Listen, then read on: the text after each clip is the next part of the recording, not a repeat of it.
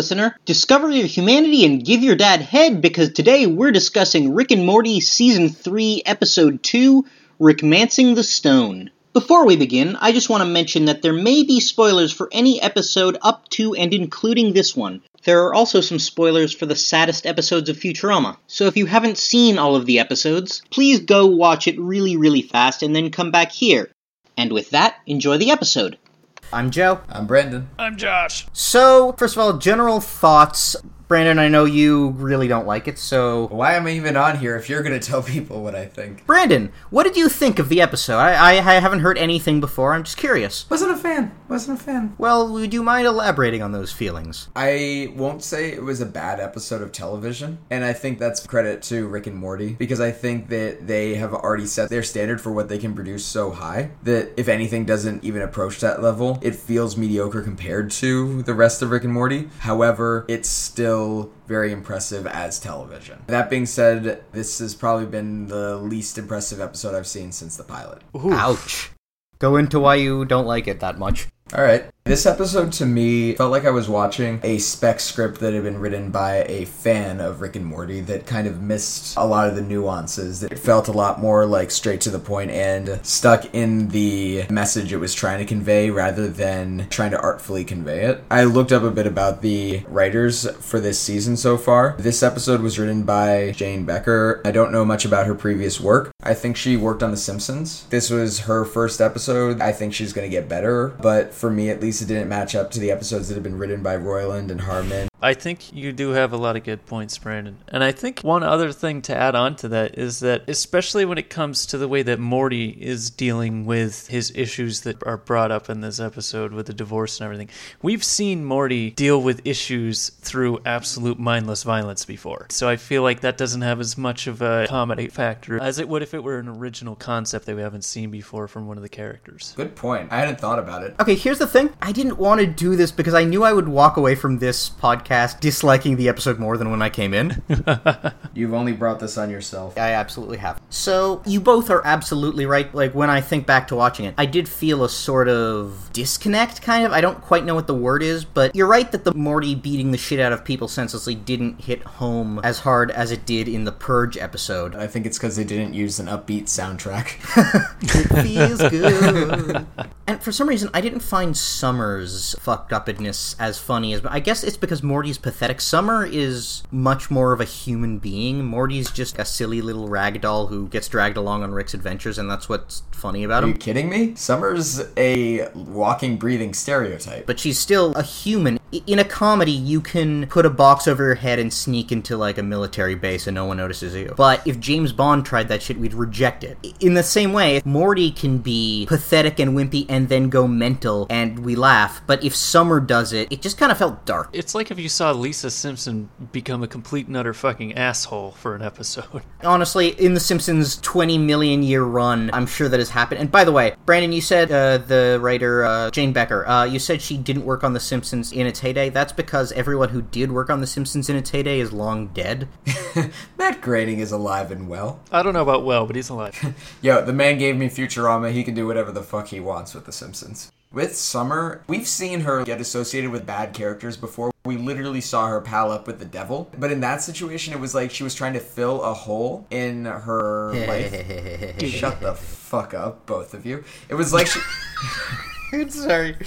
I'm sorry. It was like she was trying to fill a hole in her life that was left by her grandpa and her dad sucking. And Joseph, shut the fuck You're up. not making it easy. You might want to use the term void. left by her dad sucking so much. You're doing this on purpose. And it was just really hard for her, and it just needed to release all that tension she'd built up. And all she needed to just pound her way through it was a good blowjob. okay, both of you shut up. okay, let's let's take it from the top, guys. All right. We've seen Summer get involved with bad characters before, but that was when she literally got involved with the devil. That was more to fill the void that was left by her grandpa not really being interested in her and her dad just being Jerry. In that situation, it felt like she was rebelling, but it didn't feel like she was necessarily wrong. In this, it just felt like, oh, I'll date the bad boy. What you said just there did sort of clarify something. I know plenty of kids whose their parents got divorced. We all deal with it in different ways, but what she was supposed to do is not kill people who are genuinely trying to flee from her. And I mean, even when she worked for the devil, it didn't feel like she was in the wrong. She was never directly complicit in cursing people. You know, she was like, yeah, I'll support this. This is no worse than. This is no worse than what Apple does. Yeah. Like, I'm not an authority on divorce or anything like that. You will be one day.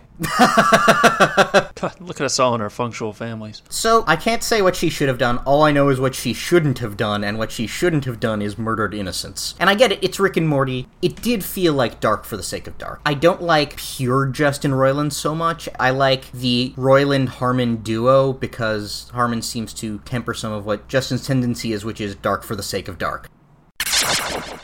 What parts did you guys like? For me, the highlight of the entire episode was Robot Morty having self realization. that was incredible humor to me. That was really funny. He sounded kind of like Lemongrab there, didn't he?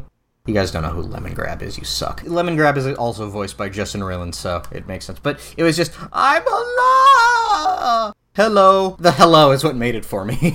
I was already laughing, and then the hello, I was just, I had to pause to laugh. For me, that was an example of classic Rick and Morty jokes. A moment of incredible drama, a very existentialist fear that just happens so fast and then just stops so fast that you just laugh because your head is spinning. It felt a lot like the butter joke, the what is my purpose? You pass butter. Oh my god. Yeah, welcome to the club, pal. Exactly. It felt like taking an entire Isaac Asimov book and compressing it into 15 seconds of a joke. It was wonderful. Josh, what'd you like? Well, you're totally stealing my thunder because that was one of the only good jokes. It was one of the best, at least. Hooray, I'm not alone.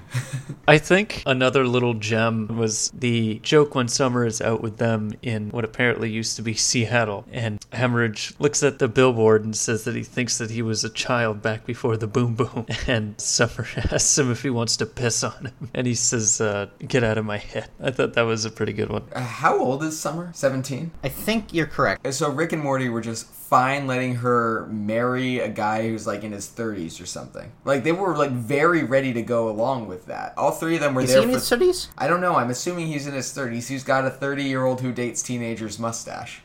I mean, to be honest, he has a 30 year old who hoards three year old children in his van mustache. I feel like three year old children are the currency of that time. We shouldn't judge. Time to pedophile joke is 20 minutes and 39 seconds.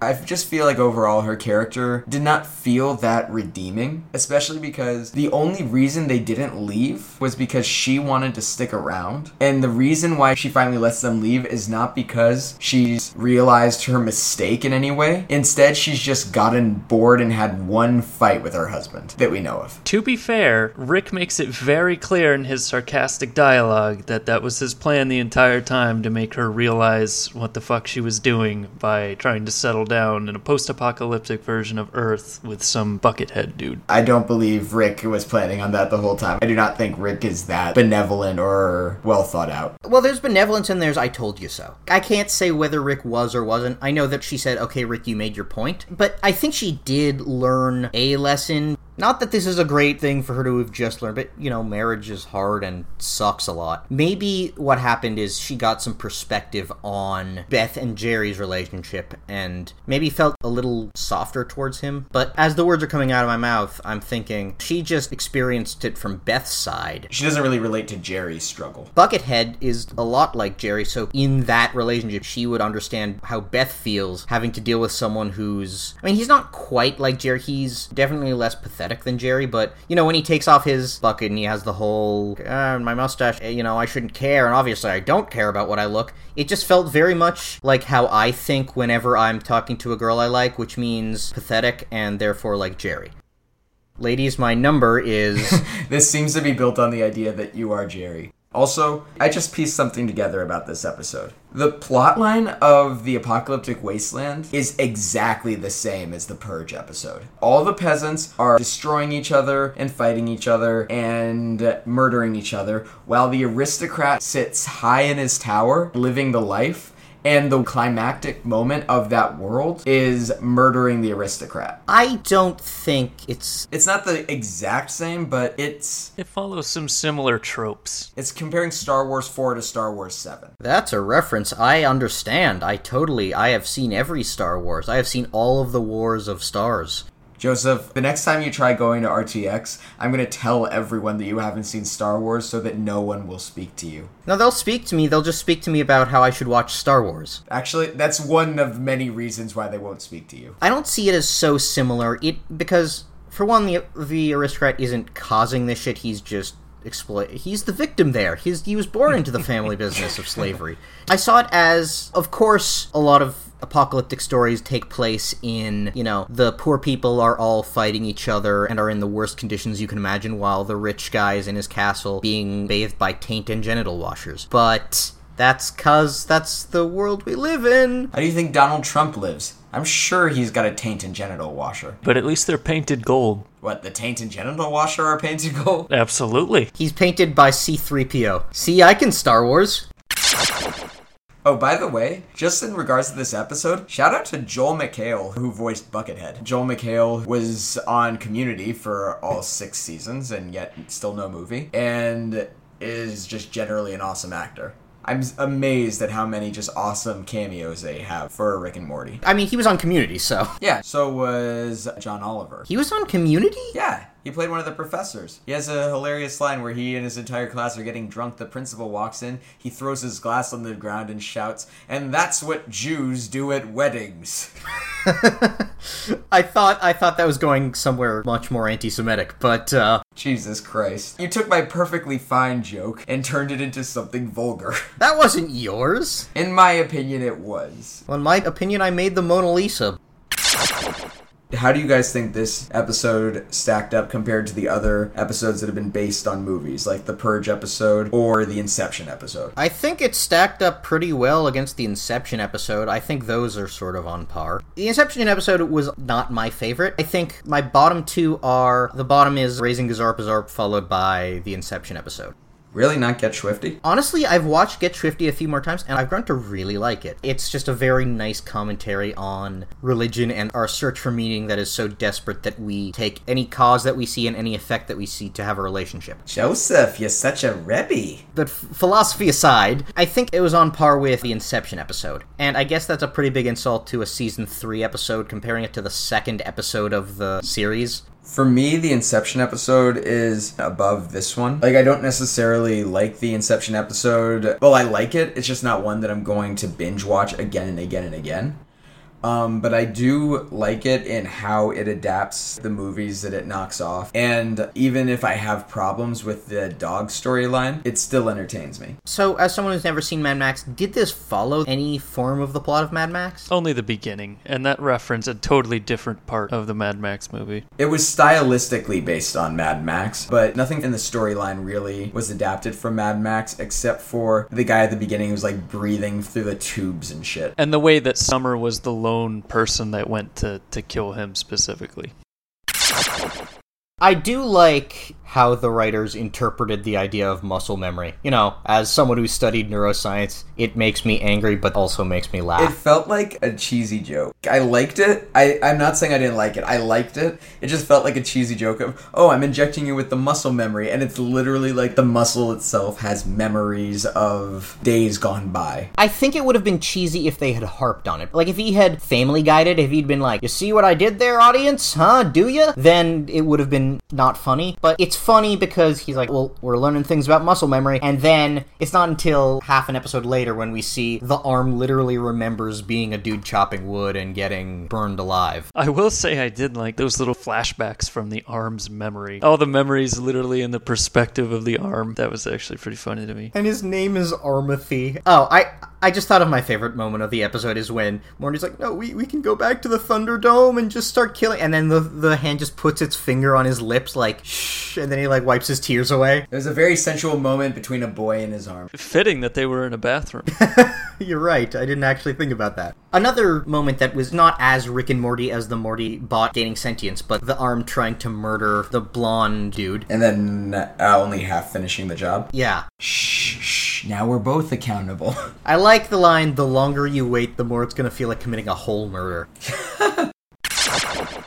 Let's say this was an episode of Futurama. Like, everything's the same, but instead of Morty, it's Fry, and instead of Summer, it's Leela. How would you have viewed that, do you think? to me, it almost would have fit because Futurama's pacing is frequently a little slower comedically than Rick and Morty is. So, from a pacing standpoint, which is one of the major gripes I had with this episode, I think it would have fit. So, I've watched Rickmancing the Stone like three or four times now, and the pacing is not the same as any older episode of Rick and Morty. The jokes aren't as back to back as they usually are. There's not the same comedic pacing as there is in the other ones. I mean, I had trouble paying attention to it sometimes. I've been playing Age of Empires 2 in the background while rewatching this. I mean, Futurama, especially in the later seasons, does get kind of dark, and Rick and Morty usually puts more of a comedic spin on its darkness than than what we see in this episode. Well, Rick and Morty, when they do it, it's like a nice blend of comedy and and horror. When Futurama does it, it's like Fry realizing that his brother actually loved him, or us seeing his dog just waiting for him uh, to come home for the rest of his life. That episode was not okay. That was the saddest. That makes me cry every time I think about it. I cry whenever I see either of those episodes, or when Professor Farnsworth gets to play with his parents in the simulation. Episodes like that don't happen in the context of comedy. It happens in the context of, let's just throw something in there which in like 30 seconds is going to make you weep more than the entire movie Field of Dreams. It's a lot. It's brilliant, but it's a lot. With Rick and Morty, they coat it with comedic sugar to help the pill go down. I kind of wanted to interrupt you when you were talking about Futurama to say, all right, let's not suck the ghost of its dick too hard. You can draw some sort of broader philosophical meaning from, I think, most episodes. Come to think of it, I think the episodes that aren't my favorites, you can't really draw any sort of philosophical meaning from it. Can we draw anything from this? Any life lesson, any we're all alone in the universe and here's why? Anything like that? God, I hate ripping on this episode so much, but fucking A. It leaves itself so wide open. Just go for it. So one of the reasons why I don't like this episode that much is that when you think of something like that, like what is kind of the message behind this, the moral standpoint that you have from any animated show, there's always one in an episode. But this one in particular feels like it's just the you can't hide from your issues. You need to face them head on and deal with your problems like an adult, and that's how you grow as a person. Ah, it's just so overused. If anything, this episode is one that has more of a message. Maybe that's why I didn't like it as much. It has more of a moral. Rick and Morty doesn't typically have a moral. It has a message about our place in the universe. It usually has an absurdist message as compared to this, which is a moral family matters message. This is an anecdote I love bringing out, but when Seinfeld was being made, Jerry Seinfeld and Larry David had a rule, which was characters are not allowed to learn anything. They're not allowed to like develop as people. They're supposed to stay the same horrible people the entire time. They've gotten themselves in this situation, but the situation isn't one where at the end they're just gonna kind of sit around like, ah, I guess I learned something. Something I like about Rick and Morty is it took the scale being from Seinfeld to the classic learning a moral at the end of a TV show, and Rick and Morty proved that it's a spectrum that goes into the negative. You can actually, at the end of something, learn something awful or something that shouldn't be something you could learn. Like, if you have enough technology and you fuck up your entire world, you can just leave that one and step into a world where none of it happened. It's kind of Twilight Zoney. You'll learn something, it's just not necessarily the thing that, based on your logic going in, should be the outcome. Like with the memory episode, there is a moral, but the moral is the only true friends you can have are the ones that you have bad memories of. Otherwise, it's not a real friendship. Except Mr. Poopy Butthole, who is just the perfect friend. And even that, it takes that moral. It's like you can draw that moral from it, but And then, then oh yeah, it completely invalidates its own moral. I love when they do that. Going off what you said on like 2.8 million people you said watching? 2.86. Oh, sorry, I forgot the .06. But do you think they have Half-Life 3'd themselves? Which is to say, do you think they have waited too long to come out with Season 3? Hype builds exponentially, so do you think that the rest of the season can live up to the hype? Honestly, I don't know. When it comes to the episodes from season one and season two, we have had these to like ruminate on for a while. Yes, they hit us very powerfully the first time we see them, obviously. That being said, I didn't feel the same thing from Rickmancing the Stone that I felt from season two and season one. So I think there is a feel that you get the first time you watch it. So I guess my conclusion is I expect big things of this season, but I don't think that the fact that I expect big things is going to affect my initial reaction to the episodes enough to ruin it. I just have something to go off of there. Hype goes exponentially to a certain point and then it goes asymptotically. And I think that also relates to their subject matter here, where, I mean, this was clearly a parody on Mad Max to some degree, at least as Rick would say, uh, cosmetically, but maybe not thematically. Old Rick ruining everything. So it's been a long ass time since Fury Road came out. And I think maybe episode two in a new season of Rick and Morty that everyone's been so hyped about, having something that is such a blatantly obvious reference to Fury Road, which came out so long ago, instead of making someone go,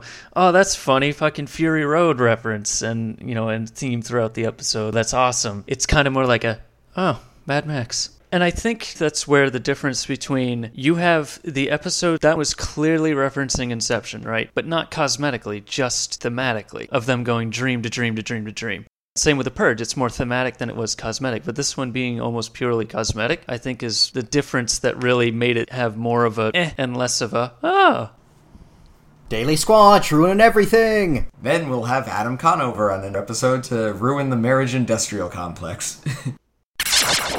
I have a question about Beth and Jerry. This episode was probably the most malicious towards Jerry. In other episodes, stuff happens to him, but a lot of it is from his own patheticness, and it's all in good fun. It's acceptable Schadenfreude. In this episode, he wasn't the sweet idiot, he was just a guy who the world was shitting on. It didn't feel funny, it just felt mean. Okay, so I've been watching. Do you know Wisecrack? It's a channel that basically deconstructs shows and finds some deeper meaning behind it. So, us except successful. they did one for The Purge, they did one for Fullmetal Alchemist Brotherhood, and they've done like five or six on Rick and Morty. And one thing they mention is Jerry is the counterweight to Rick, in that Rick is someone who's very much aware of how little the universe cares and is extremely depressed, whereas Jerry is the center of his own little world, and that's where the universe will shit on. He's pathetic because he's too stupid to see how god awful the universe is. He's he's just popping his little balloons in his game. He's like a dog trying to contemplate the meaning of life in the universe. Yeah, and he comes to belly rubs. I mean, ew, he doesn't come to them. but anyway, normally, like what you mentioned, when Jerry is in a simulation running at minimal capacity, there is a reason he suffers, and it's because he's happy in this world where everything is simple. Yeah, he's happy in this simplistic little nothing of a world. And he tries to leave the Jerryboree in the second episode of season two, and he's faced with this almost like a brief glimpse of looking through Rick's eyes of just this unfathomable depth of the cosmos and how confusing as shit things are and how tiny humans are. And he just immediately runs back inside. Like, I'm gonna stick to the ball pit. Midnight Run with DVD commentary. First one there gets to adjust the picture settings. But in this episode, Jerry is very much just.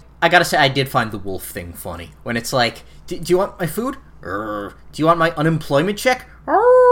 you can tell the difference? That moment was briefly funny. Like the, unless my suffering is your nourishment. That moment was funny, but it was a funny moment in the middle of something that could have been much better the ending, telling the same joke twice, felt like it was letting me down a bit. So that was my qualm about Jerry. My qualm about Beth is this is probably one of the first episodes that we've seen her independent of Jerry. So why did she feel so much like Jerry? You could have switched them out and they would have felt the same. I think that relates back to the marriage counseling episode. They're absolutely 100% codependent. Without each other, they crumble.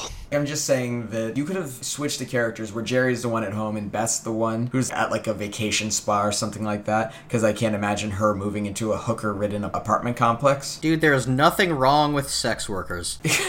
I have no problem with sex workers. Only those that overcharge.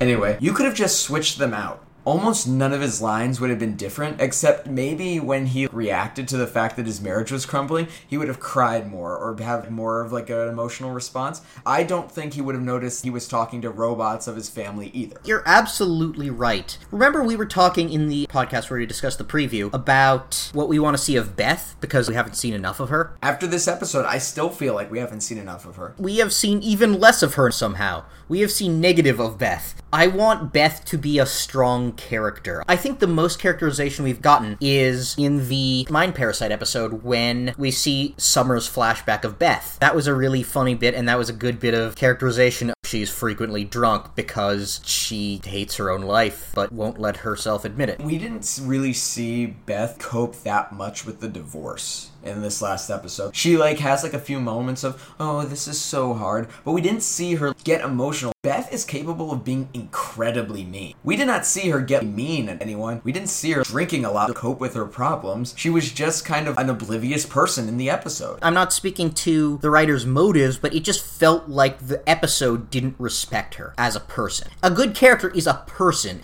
Beth is this could have been. She is a person who reluctantly chose family over what she could have had. She is Rick's daughter. She could have had so much more than that. And she is supposed to be this tragedy of a woman who just arguably made a mistake and had Summer and Morty. But what we get in this episode is I think you could replace her with the lady on the bathroom signs and lose nothing, except maybe eyes. The, the lady on the bathroom sign needs eyes to cry out of. I wanted them to explore more the fact that she was leaving to go call Jerry. Yeah. I wanted them to explore, like, wait, what does she want to say to him? Does she actually call him? What happens here? Have her be drunk during the whole episode and constantly trying to call Jerry so that she can tell him that she loves him and misses him, and Rick is spending the episode trying to stop that. Holy shit, that would have been amazing. Or even if she kept drunk dialing him when she's drunk, she calls crying and like, I love you and I miss you and I want, and then Jerry comes over and by that point she's sobered up and doesn't remember having said any of that. That would have been a funny bit to do. That would have been good torture for Jerry. That one is acceptable. That would have been great. Like, it would literally have been a guy coming back when his wife calls him saying, Honey, I don't want us to get divorced. I love you and miss you. And then when he gets back, she has no memory of it. It's just like, No, Get out. I could also see Rick keeps wiping her mind every time she says that. It's okay, we can wipe her mind. She's drunk right now. And then just so just every time Jerry comes over, she has no recollection of the conversation whatsoever. I want to write that episode now. I wonder if Adult Swim has a comments or suggestions box on their website. Anyway, those were my complaints with Beth and Jerry, but I also had a couple issues with Rick throughout this episode. One of which was Rick is so all powerful with his intelligence that he can create portals from a pocket sized handgun. He can create a battery that has a universe inside of it. Why the hell does he give a shit about a glowing green rock that can produce electricity? Because it makes isotope 465 look like isotope 317. Thank you, Josh, for doing the research on that. I think you got that wrong. No, he got it right. I think we all had this question of just why? Why is this rock so special? I don't think he necessarily wants it for the power the rock can produce, but if there's a material you can stick a light bulb on it and it just lights the fuck up, okay, maybe there are things in real life that can do that. I genuinely don't know. But that would be interesting to a scientist, I think. To see if he can harness the power of it? Or even to see what makes it tick, to maybe manufacture his own. To the wastelanders, it means a life of pathetic suburban living. It's basically like what agriculture did to society. It changes your society from like hunter gatherer to domesticated. Uh, what was it? Uh, but. That's my point. so I can see why Rick would want a thing like that. Just because he can make things more powerful doesn't mean like that's a naturally occurring object. That's pretty fucking sweet. And while I agree, yeah, he'd have some kind of basic scientific interest in it just because because of what it is. They could have at least explained that in some way, shape, or form. I would have liked if they had made it not a given that he already knew what it was. I think it would have been cool if somehow they had been captured by the group of raiders and stuff and they come across the rock while they're at the camp and rick realizes holy shit this thing has some power off the charts i have to steal it without even knowing what it was Do you really think they could get The Rock for that episode? I mean, he's a busy man. I love the silence. I love the silence. Good lord, man. You really got to get a sound bank for some crickets. I don't think even the crickets would be laughing at that joke. They're back at the box office demanding their money back. Yeah. But Joseph, you definitely made a good point that there is reason why Rick would want this rock. I just don't think it should just have been a given that this stuff has value. You're right. I guess I, I, should not have had to distill that. It's a similar problem like I have when I'm writing shit, which is just assuming the audience knows what's in my head. What other hilariously pathetic things do you think happened to Jerry? Because I like to imagine that he got a whole bunch of STDs from the hookers in the parking lot, but he hasn't slept with any of them. It's just they sneezed on him on his way to his room. I think what happened to Jerry is that he was interacting with a hooker and she subtly asked him for money in exchange for sleeping with him. And he gave her the money, but didn't realize that it was in exchange for her sleeping with him.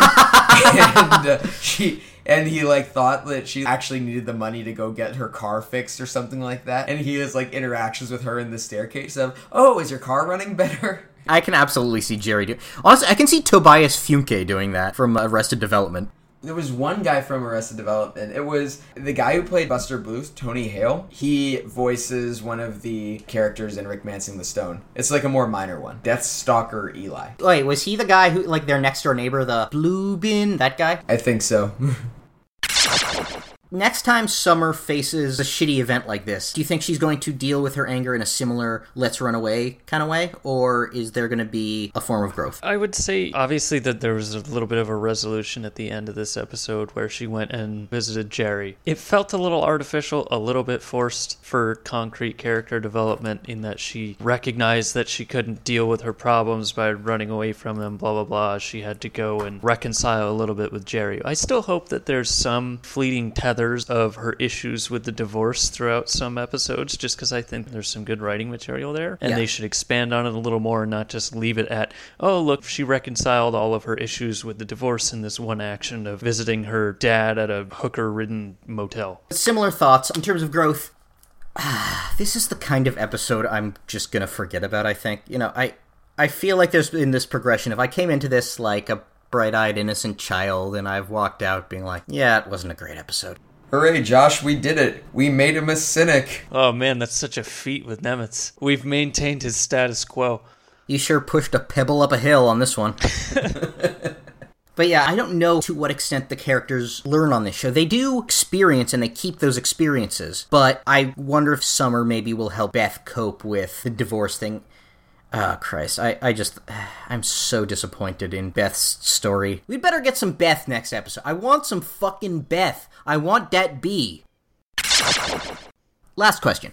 We find out concretely that Rick did orchestrate Beth and Jerry's divorce. He couldn't have planted the idea in Beth's head. She was squarely on Jerry's side until he showed back up again, and I don't see how he could have orchestrated their divorce. I mean, it was a long time coming, but I don't see how he could have been the catalyst for it. What do you guys think? I honestly think he could. Me too. He's a very wickedly smart person. He can plan incredibly far into the future. I think he is able to control people enough. I would go as far as to say he successfully planned planted the original idea of them getting a divorce. Throughout episodes in season two and partially in season one, with the amount of times that he blatantly just says, get a divorce, or gives them a, you know, a choice between one or the other do this or just get a divorce already. It comes up multiple times. He covertly planted the idea in her head by saying, get a divorce yes, so subtle. Like it almost seems like both of them were just staying together for the kids and floating along in the marriage until Rick came in and actually was like, "No, just get a fucking divorce. Like that's an option." Now, going off of that question, Rick is a really mean person, obviously. He's not someone anyone should ever look up to. But do you think it's too mean for him to do that to Beth? Like, I think what I don't like is the deception. When it's Summer and Morty, he's openly an asshole. He's like, "Oh yeah, fuck you. You're literally pieces of shit and I'm going to prove it to you in a situation where we could die at any moment." But when it comes to